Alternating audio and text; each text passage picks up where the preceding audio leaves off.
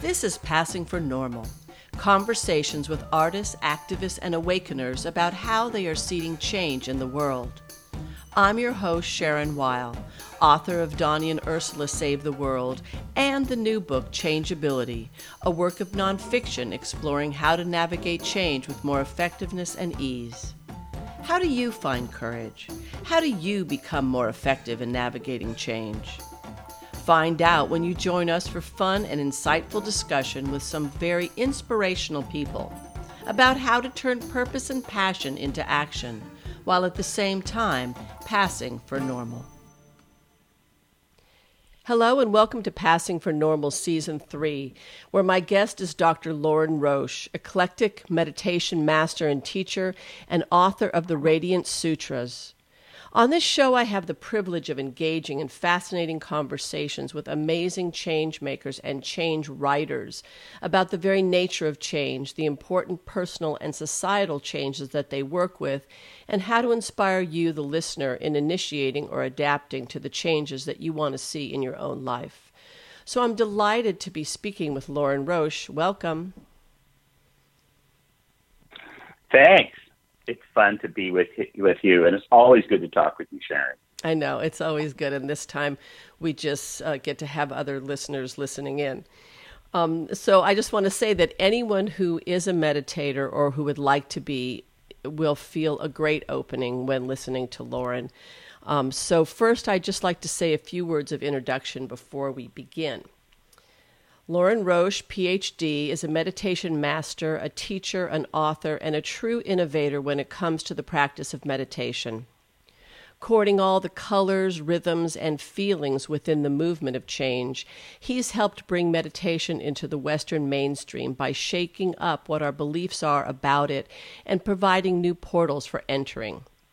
He's been meditating for nearly 50 years since he was 18 years old when he discovered practices spontaneously as part of a scientific research project at the University of California. After years of his own research, study, and teaching of meditation practices from all over the world throughout time, he has pioneered personalized meditation practice techniques around an individual's nature that are unique portals for each person.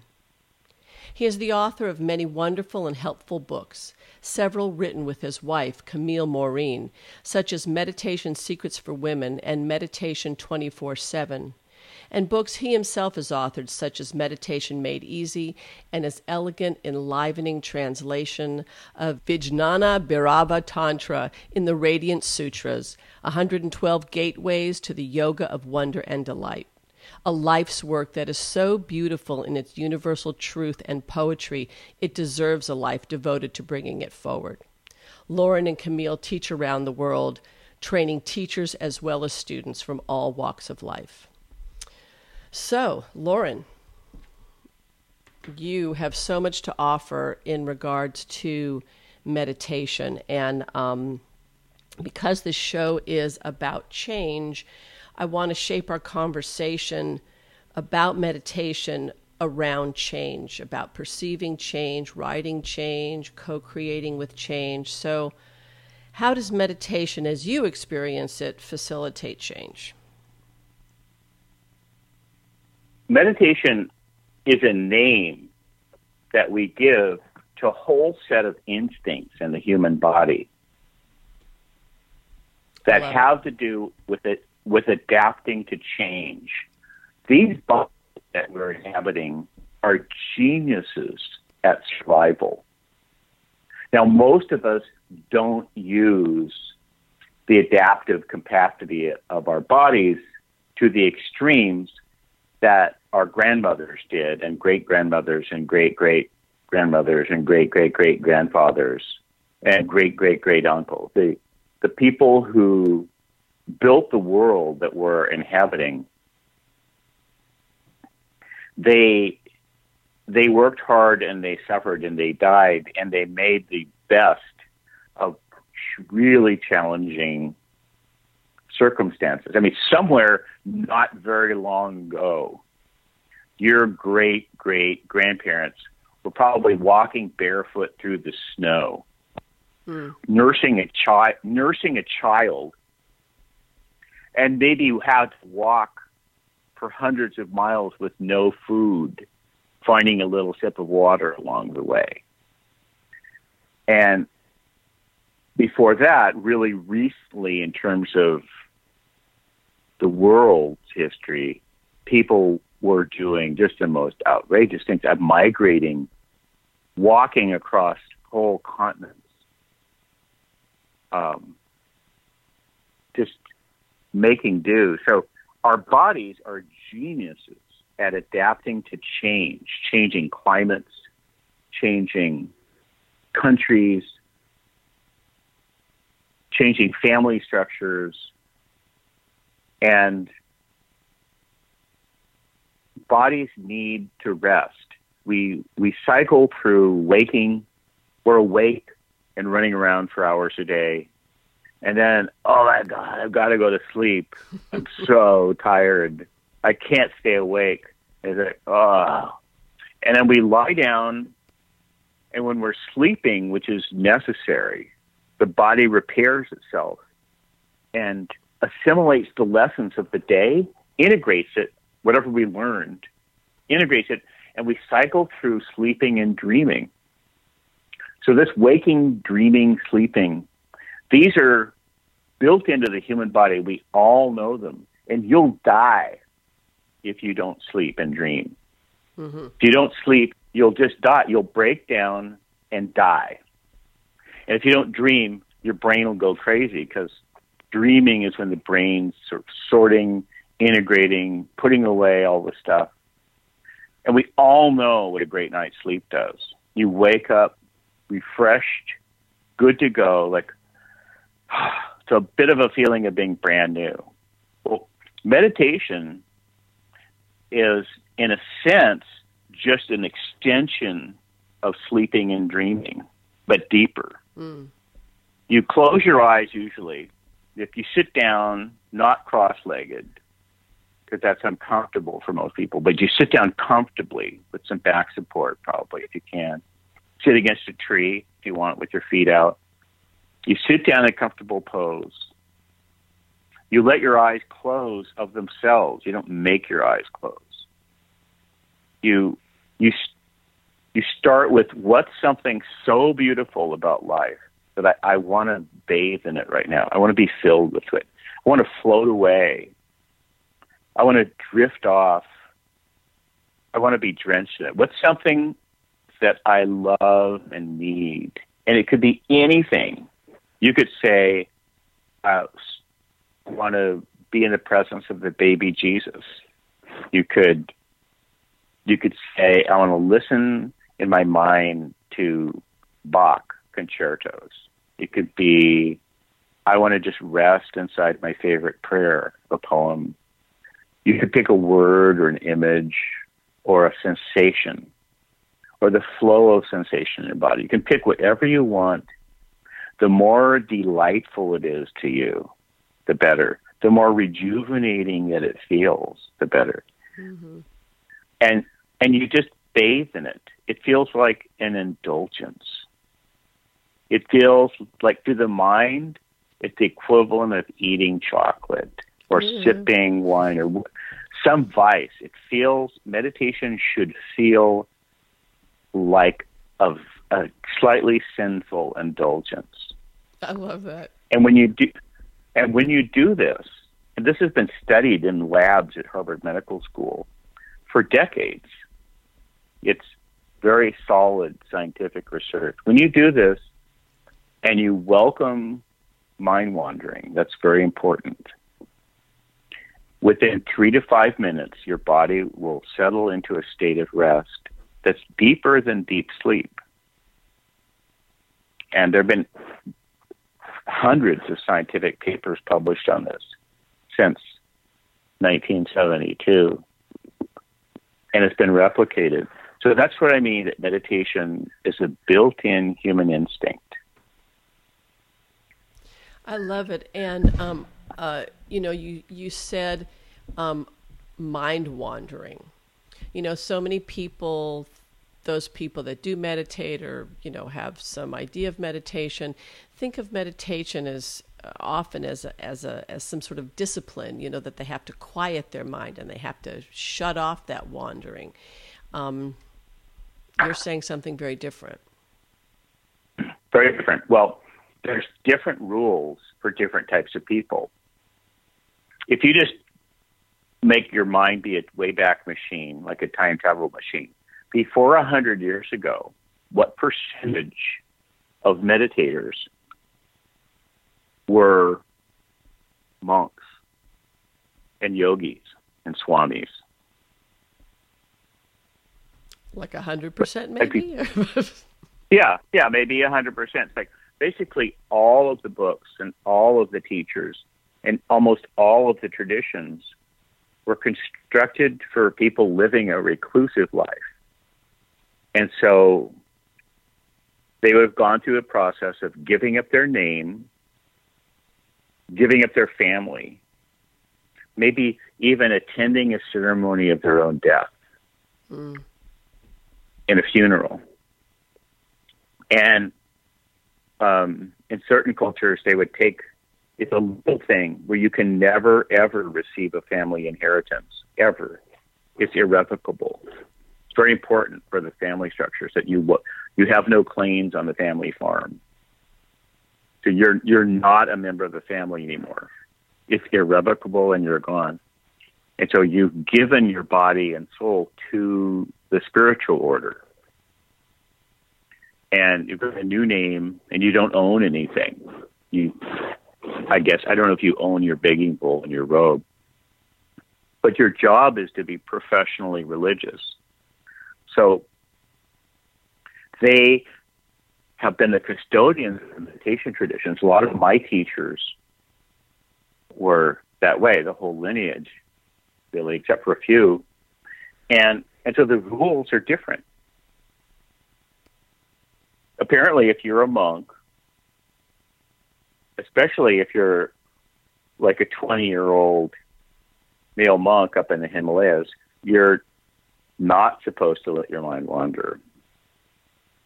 Like, who knows what mischief a teenage monk would get into. Mm-hmm.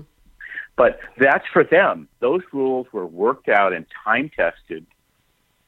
And the job of supervising male monks living in religious orders, the job is for those supervisors. But guess what? People living in the Western world who have jobs and families and are not monks, guess what? They have a slightly different lifestyle. I mean, who knew? Who knew that if a modern woman, a mom, say, or someone who owns a business, tries to meditate, tries to pretend that she's a male monk living in the Himalayas who has nothing to do all day and no friends and no sex life and no life and no house and no car and no kids and no to do list other than just get up, read a book, and go beg for some food. Who knew that a modern person would need a different approach to meditation? That's right. Who knew? You knew. What a surprise. Yeah. Anyway, the changes are subtle but important. For if you're a male monk or a nun, you tend to practice detachment. If, say, you're a mom and a business owner and a writer, you practice a combination of attachment and detachment it's it's a more complicated game. Like going You're, back and forth. yeah, them. like yeah. with your kids. Your kids. If you are practice detachment when you have a six month old baby, you're going to raise a schizophrenic. People evolve through attachment. So anytime a teacher is going blah blah blah about detachment, just red flag they don't know what they're talking about. Mm-hmm. They're if they're speaking to a, people who live in the world, red flag. It's like DD spray. Let's spray DDT on everything. It's a, it's a something. It's a good thing, but out of place. People who live in the world have to practice a science of attachment, which means bonding. A contract is an attachment. A friendship is an attachment. A family is an attachment. All these. Drop the phone. Is everything fine? Yeah, you're. All these things are attachments. And people who live in the world and who aren't nuns or monks, we evolve through honoring our bonds, bonding, friendship, communities, our businesses.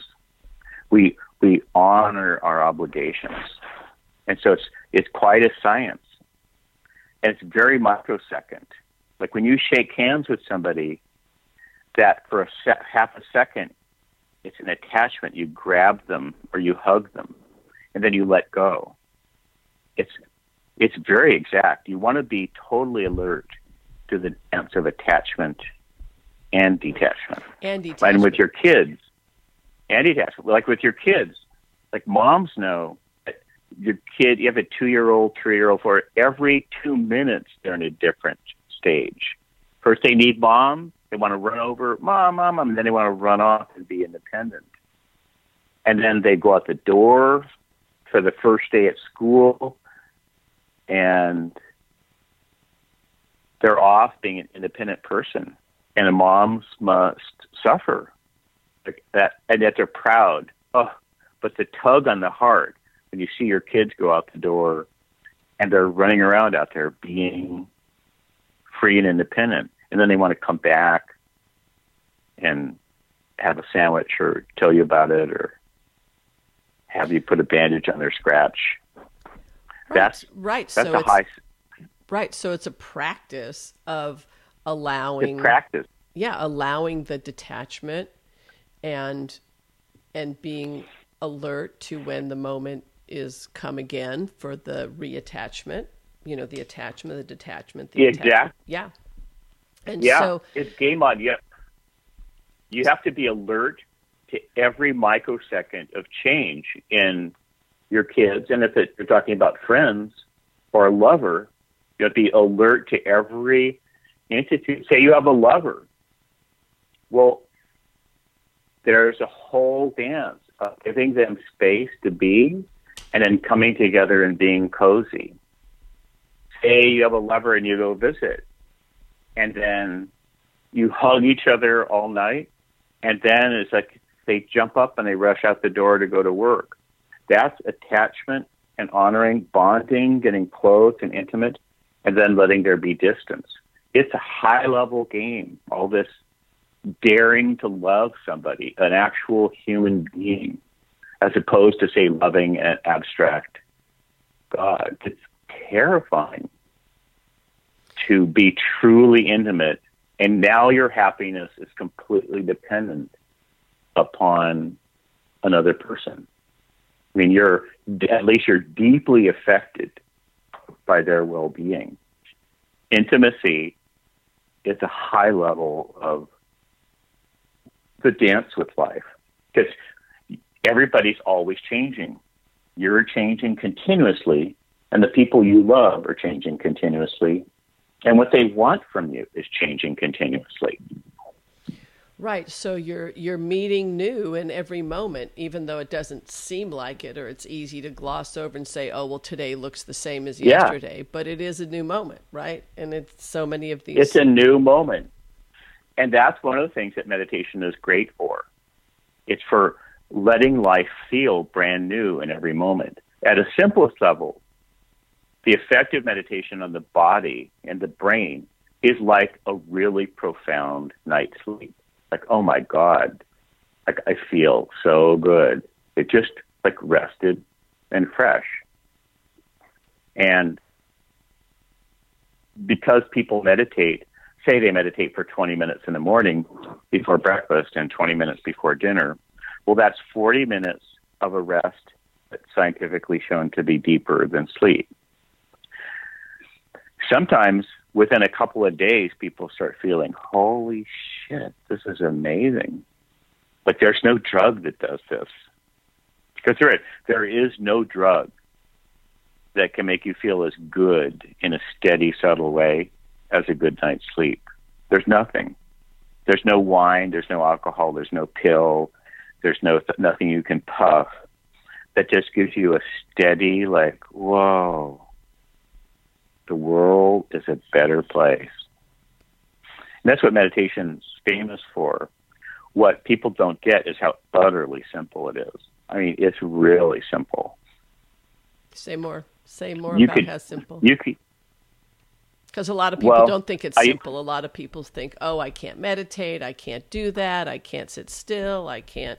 You know. So talk about how simple it is. Well, this is where human psychology, where um, there's a part of us that wants things to be complicated and torturous. It, and I say something.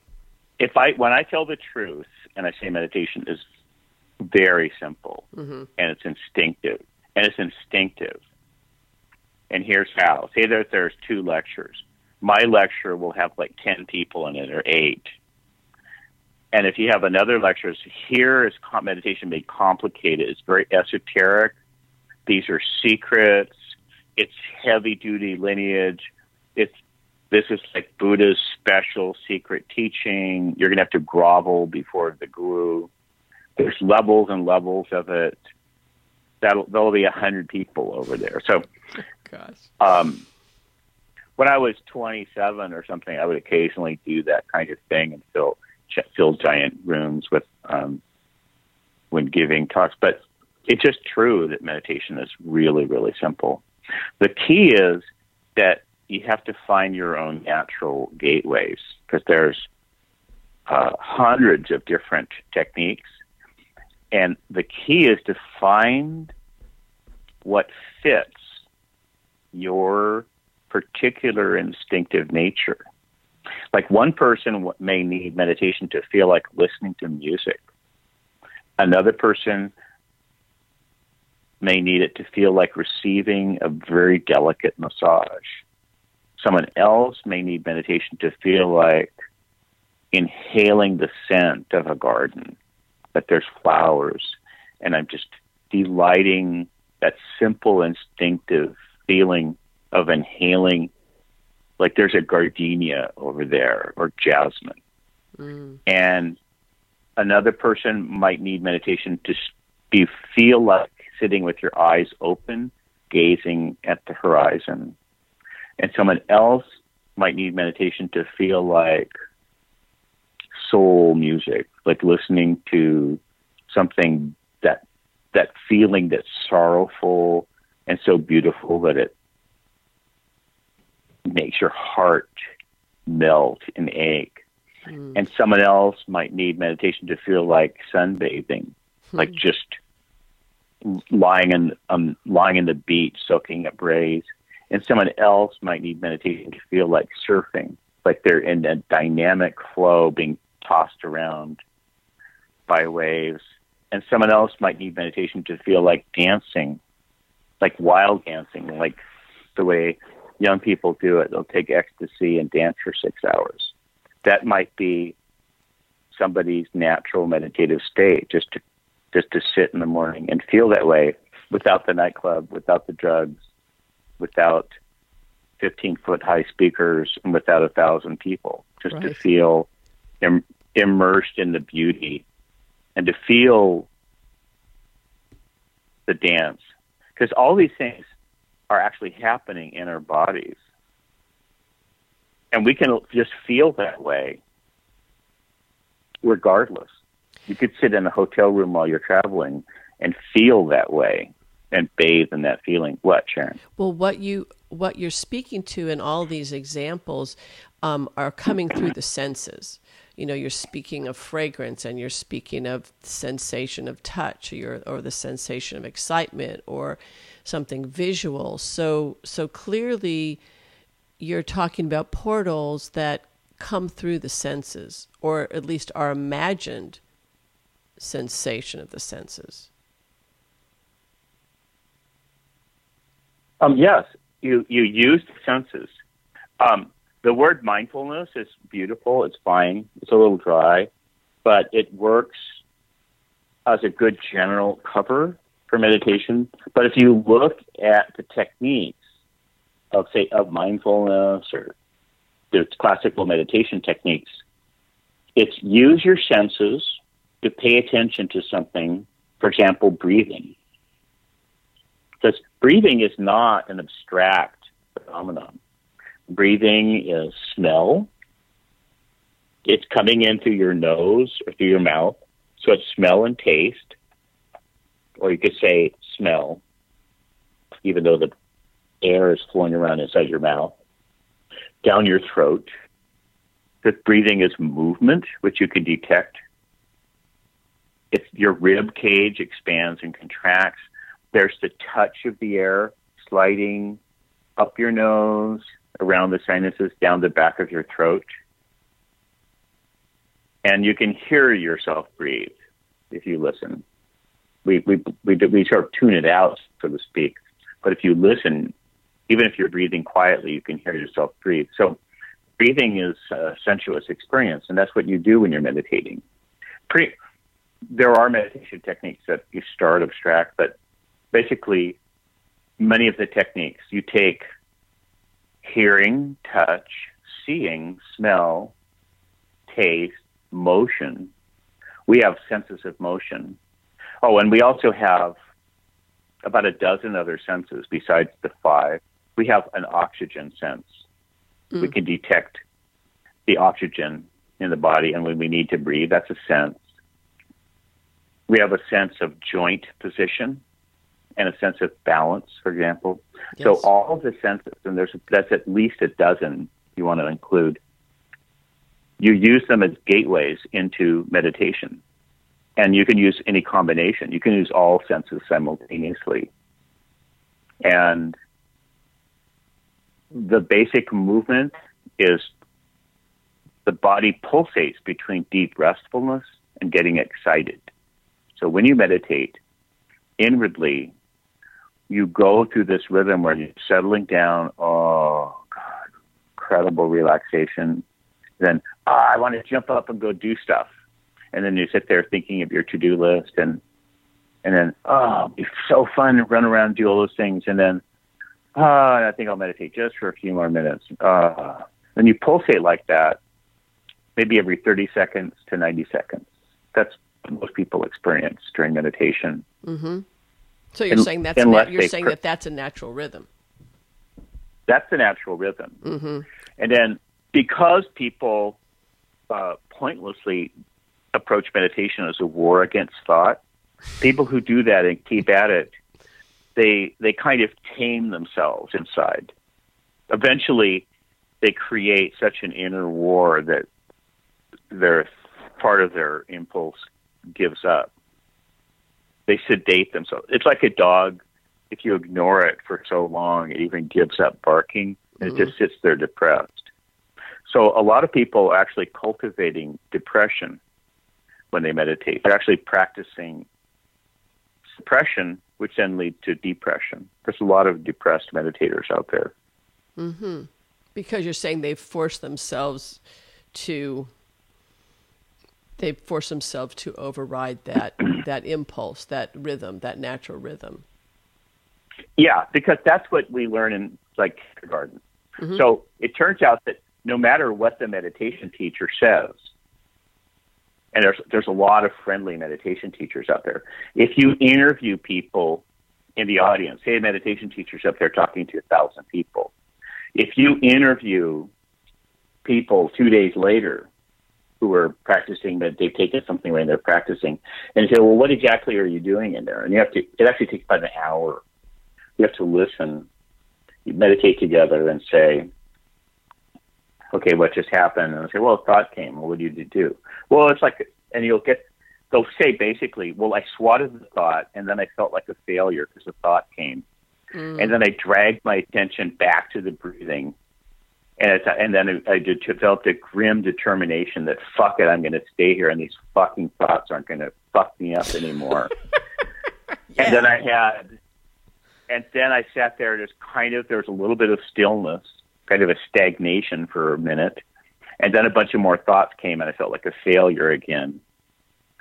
And then I thought about the serene expression on the face of the meditation teacher, and it, and then I thought, man, they're so superior to me. And then I came back to, to my pathetic little meditation, and I felt like a failure again. Oh, That's what people do. yeah, I know.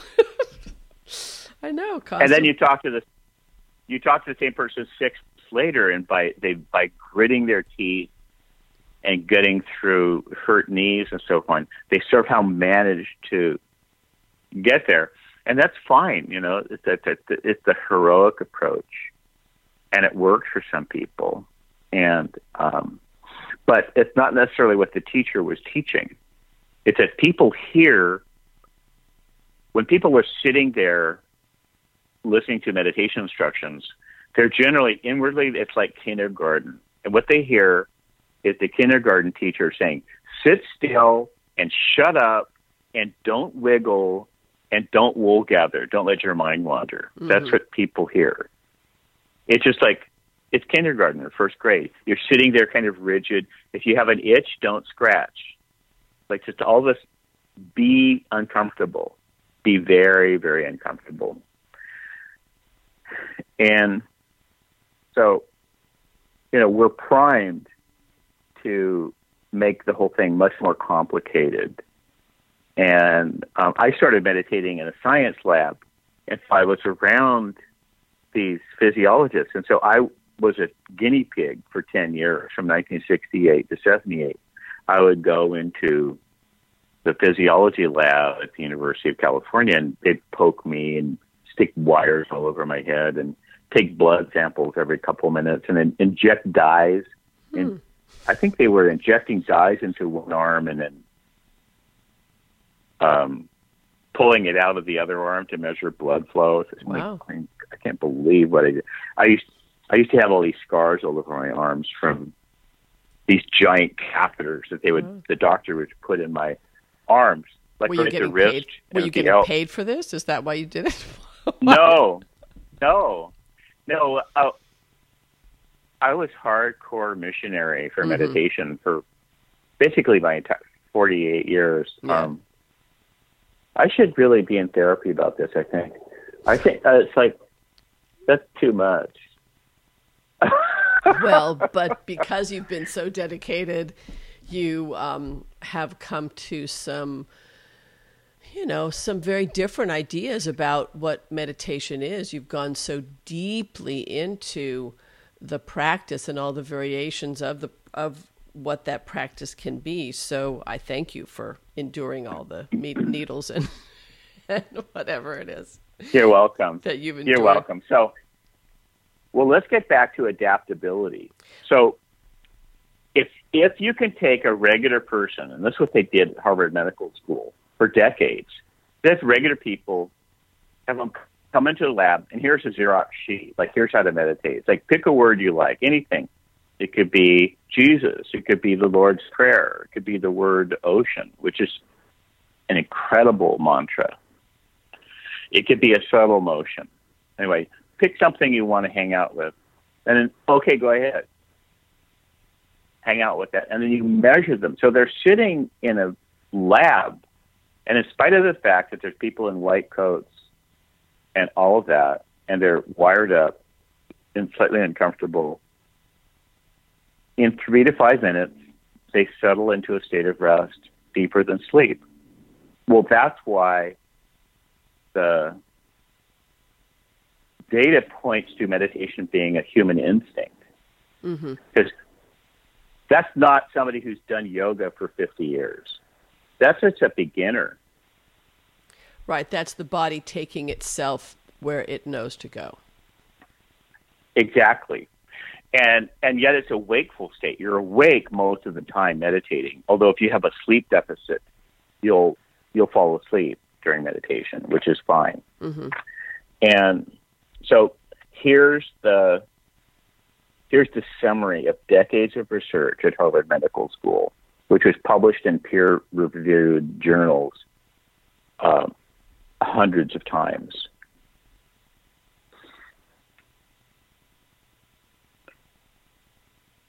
When people follow these simple instructions, the decrease in oxygen consumption is dramatic and immediate on average decreasing by 10 to 17 percent within the first three minutes.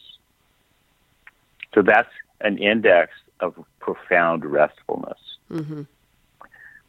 So the skill of meditation is to be restful. In other words, you're not fighting anything, and that's the skill. And it's best learned one to one from a teacher who's been trained because there's a precision of language. There's the teacher in about 30 minutes, even less sometimes, you can communicate to somebody, actually get them meditating effortlessly. And it's it's the being skillful with no effort that lets the person experience that delicious restfulness. Mm, if you're working at it and straining and beating yourself up, you won't be as restful. And also, that's what you practice. Once you start beating yourself up during meditation and making yourself wrong, that will tend to persist forever, basically. So that Now- becomes part of your practice is beating yourself up. That's yeah. A lot of people, what they're practicing is beating themselves up. oh, that's horrible. It's like meditation is like dog training. If you gave, if you get taught dogs, like sit, stay, shut up, don't bark, don't wag your tail, just sit. Yeah. No, don't even whine, and no, don't look at me longingly. If you train the dog that that's what a good dog is, just sit, stay, give up all hope. You're not going for a walk. You just you sort of break their spirit. So meditation sometimes is training people to break their own spirit, Oh. and it it has, and for some people that's what it does. Now, um, other people try this. People are so wildly different that some people, for example, rebel against all rules. Rebels do well in meditation as long as they stick to their guns. So you'll find people that are like glowing in any meditation group, and it's because they don't give a shit. They're just pretending to follow. Just like let these fools, oh, what- whatever those fools do, it's fine. But within themselves, they're making up their own game completely And following it. And following it. Yeah. Uh-huh. So they're fi- they'll be fine. Yeah. Now, let's go back to the physiology of meditation. Now, we all know what's called the stress response. It's it's wired into the body. If you even get a little bit afraid, like something say, "Oh my God, I'm late to file my income tax," or "Oh my God, I oh my mother-in-law on her birthday and she's gonna be so pissed immediately," like, or if you're out walking and you see a big dog lunge at your dog like that or Mhm, something sure. there's all these well the stress response is actually like a thousand different degrees where your body will meter out little teeny bits of it as what it thinks is appropriate and it's fun like going to see a movie where you really care about the characters and oh my god they're in danger whatever the movie is titanic. Oh my god the boat's sinking. Oh those people are so wonderful. You you run through all these stressful things and it's great fun. You care about the people in the movie and they're in danger. Mm-hmm. and they're surrounded or it looks bad. Everything the world is arrayed against them but they're true of heart and smart and they're working hard and they have allies or whatever. That's all the stress response. Your body is going through surges of chemicals as be, as you follow along on the adventures. So stress isn't bad. It's it's adapting to change. It's a set of genius, absolute genius level adaptive responses where you're adapting to change, say in the movie world. This also happens to us all day long in the regular world. And it's stressful getting married. It's stressful getting divorced. It's all these things. It's stressful having your kids leave home. It's stressful having babies. It's stressful getting a new job, moving, Yes. getting a raise, hmm retiring. It's all stressful. Yes, even Your changes, body, even changes that you want can be stressful. absolutely. Moving, going on vacation is stressful. Yes, going on vacation And can be stressful. So your body is there. Your brain is computing all this stuff a hundred times a second and trying to dial in as best it can exactly the hormonal mix to prepare you to deal with that change. That's what the body's doing constantly. hmm hmm Now, in in rest states, when we sleep and dream, or if we take five, we go on vacation, the brain immediately goes, ah, thank God. Like, it's like if you've been cooking all day and having a party, the brain takes time to clean up the kitchen. So when you meditate, your brain rarely is going to go quiet. It's actually going to speed up.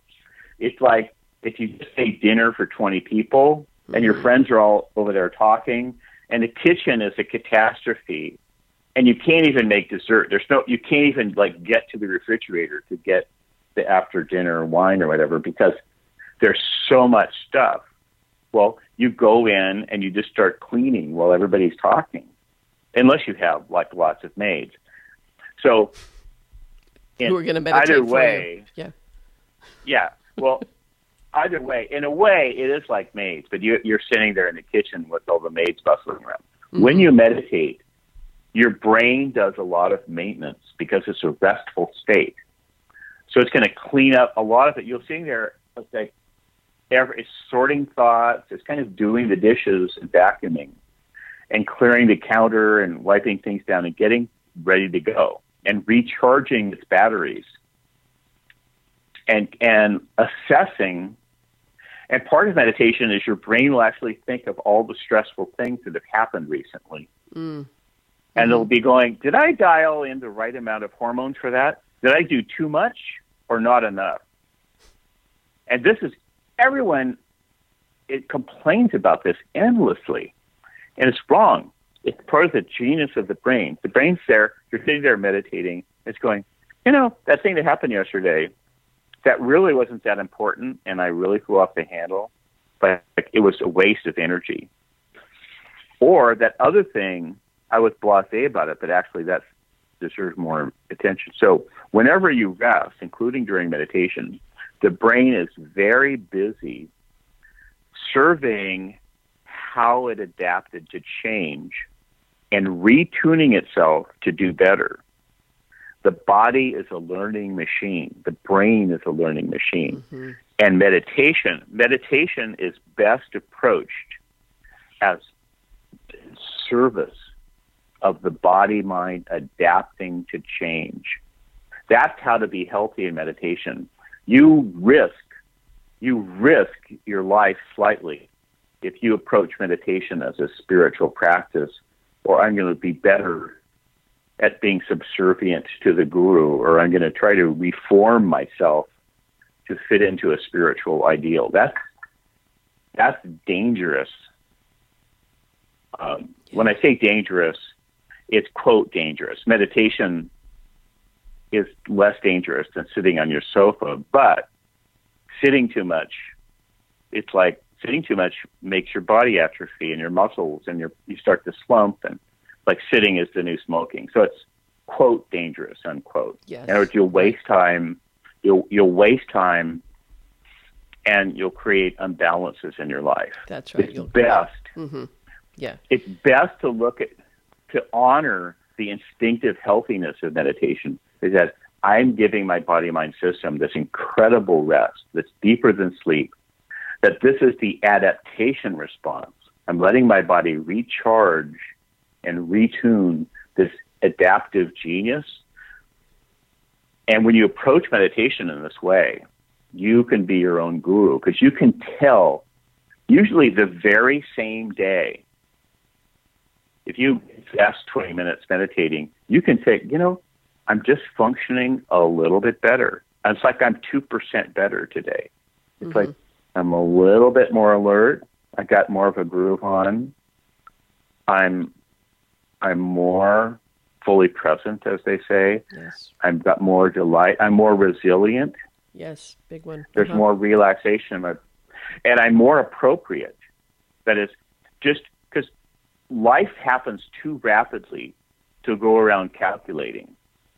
There's people are constantly throwing stuff at you, and it's just gonna it's gonna get your. It's got to be reflexive. What meditation is good for, it's that your instinctive reflexes are better. hmm Right. It's Or- almost like it's almost like if somebody wakes you up in the middle of the night and says, "What about this?" That you're, it's almost like your un, almost unconscious response is more finely tuned to be you. All right, I'm going to shut up for a while. You That's go great. on. No, no, no. I just have one last question to ask you here, which is so, you know, you're saying that there are all these entry points to meditation and that they vary, you know, from day to day or can vary from day to day and certainly vary from person to person. So, how do you make meditation a practice and what is the benefit of having a practice of meditation? And, and usually, practice implies um, doing something cons- with some sort of consistency. Well, that's the million dollar question. You know, it's, Is it's different for everyone. Mm-hmm. There's yeah, because there's no one system that works for everybody.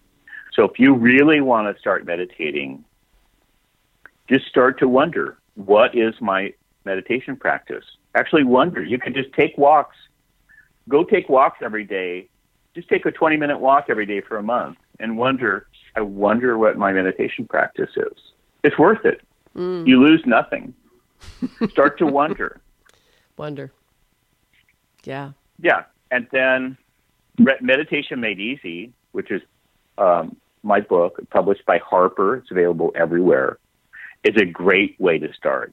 Read it slowly, like read read one sentence a day if you want. The book is designed so to read a sentence or a paragraph, and then go take a walk, or or go listen to music, or go dancing, or go eat some food.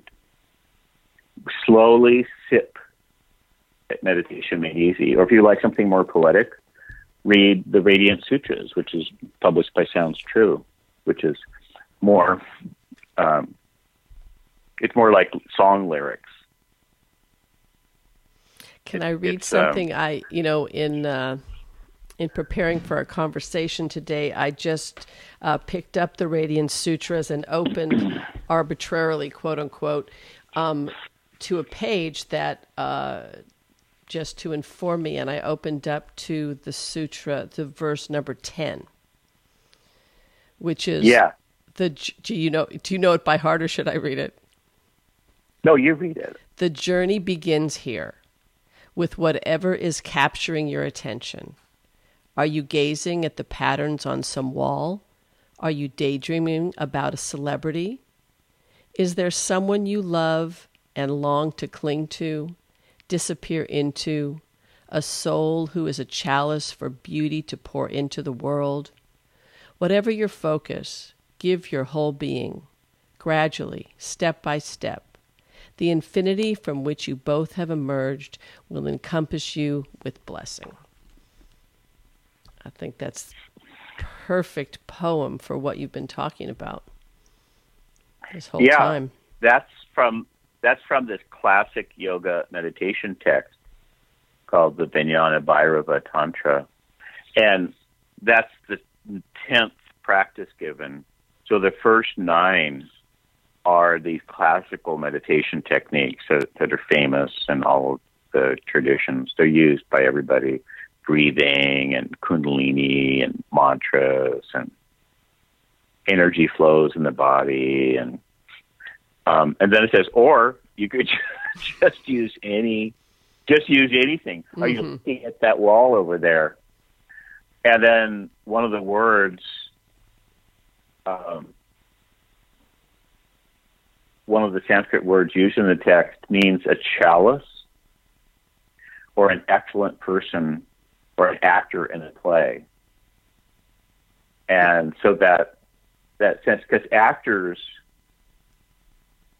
are symbolic for us. They carry the archetypes You know, the, when we think of an actor like Angelina Jolie or something like that, woman warrior, mother, you know, like she's like a queen, does it all, or whoever you're thinking of, whatever celebrity catches your attention. That makes sense. They're a chalice for beauty to enter the world. Mm. You're admiring that. In other words, you're meditating on one of the gods or goddesses or the archetypes. You think you're thinking of an actor, but you're actually he's they're, they're embodying a classical archetype. So yeah, that's an amazing. That's one of the things I love about this text is that in in 162 sentences, it's, it somehow surveys such a huge array of human experience. Yes. One of the practices is, or one of the practices is orgasm, because everybody knows yeah. that orga- a great orgasm feels like God. And then the next practice is that even the memory of a kiss or the memory of an embrace, you can meditate on the memory of lovemaking. Oh, beautiful. It's astonishing. Yeah. Beautiful. Beautiful. So, Lorin, I have loved talking with you all this time. And um, I want to be sure that we tell listeners how they can find you and uh, study with you and read your books and learn more about you. So, what's the best way to find you? The simplest is go to lorinroche.com. I'm pretty much the only Lorin Roche in the world, which that's, is that's pretty I amazing. Used to compl- I com- yeah, I complained to my dad once, like, how come I'm named Lorin? Why aren't it like Jimmy or, you know, Stevie or whatever? He says, well, you don't like Lorin, you can go by your middle name. But now I think it's cool. It's L O R I N. Yes. R O C H E. But if you just type Lorin Roche in, in your search engine of your choice, you'll you'll find me. Definitely will find you. And yeah. Thank well, you, Sharon. This is let we have to take a walk to the beach again. Everybody, yeah. Sharon and I, we take these long walks along the beach in Santa Monica and talk about everything under the sun, and it's so great. I love it. It's our walking meditation. It's our shared meditation. Yeah. Yeah. Yeah, we'll do it soon. Maybe thank next you, week. Sharon. Okay, thank you so much, Thank Lorin. you, Sharon. Okay. Okay. Bye. All right, bye. This has been Passing for Normal conversations about seeding change in the world. To find out more about author Sharon Weil, go to SharonWeilAuthor.com. You can also find out more about Changeability, the book, and about all of the guests featured in this podcast at that website. Large or small, go out today and make a brave change. Whether creating something new or responding to a changing world, navigating change is the new stability.